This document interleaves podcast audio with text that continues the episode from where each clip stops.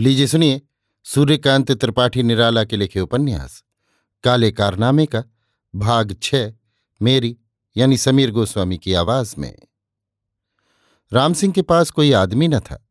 वो मील भर के फासले के गांव राजपुर पैदल चले गए।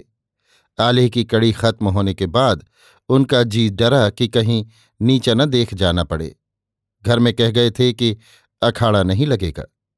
गांव में पूछने पर मालूम हुआ मनराखन तीतर को दीमक चुगवा रहे हैं। पूछते पूछते वो बागों के उस पार वाले किनारे की बाड़ियों में मिलते हुए दीमक के ठिकाने पर गए। मनराखन से बातचीत हुई। जमींदार की आदत जैसी मनराखन बंदगी सलाम के बाद खामोश रहा। राम सिंह ने ठकुराई चाल से प्रश्न किया, कहो मनोहर के क्या हाल हैं? मनराखन ने खानदानी मित्रता के नाते जवाब दिया, वो तो गुंडा जान पड़ता है।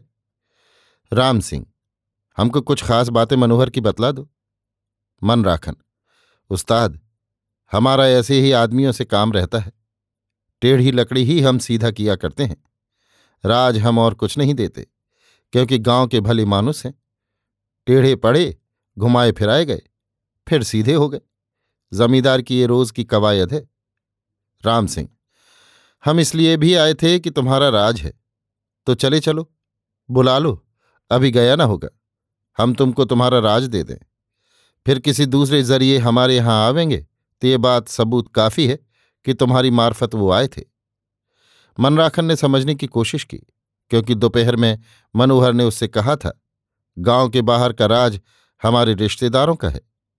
राम सिंह के आने का कारण भी उसकी समझ में आ गया कि वहाँ के जमींदारों में खटपट हो गई है। वो खामोश रहा। राम सिंह को उससे कुछ झिझक हुई। कहा, व्यवहार वो जो न छूटे, दांव वो जो वक्त पर काम दे। इतने दिनों से हम उसको लड़ा रहे हैं, इसके लिए भरोसा तुम्हारा था।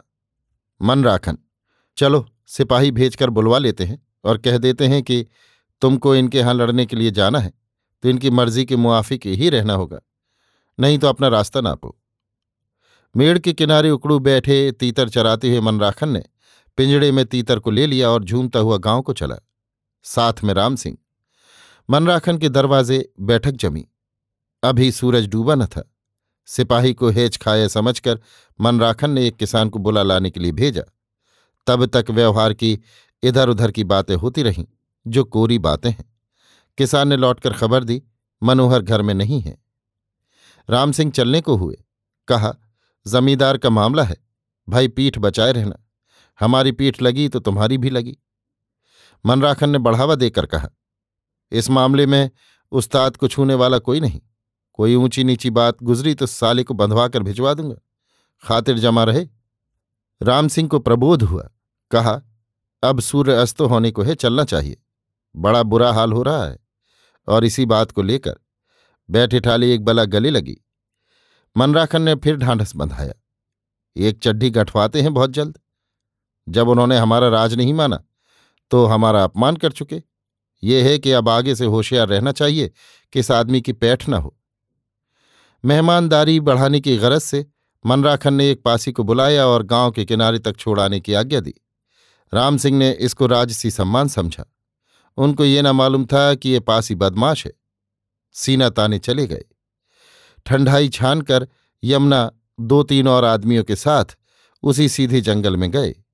निबट चुके थे कि राम सिंह को बागों के भीतर से एक आदमी के साथ आते हुए देखा। पास के गांव का पासी, उसको सभी पहचानते थे। लोगों को देखकर पासी वहीं खड़ा हो गया।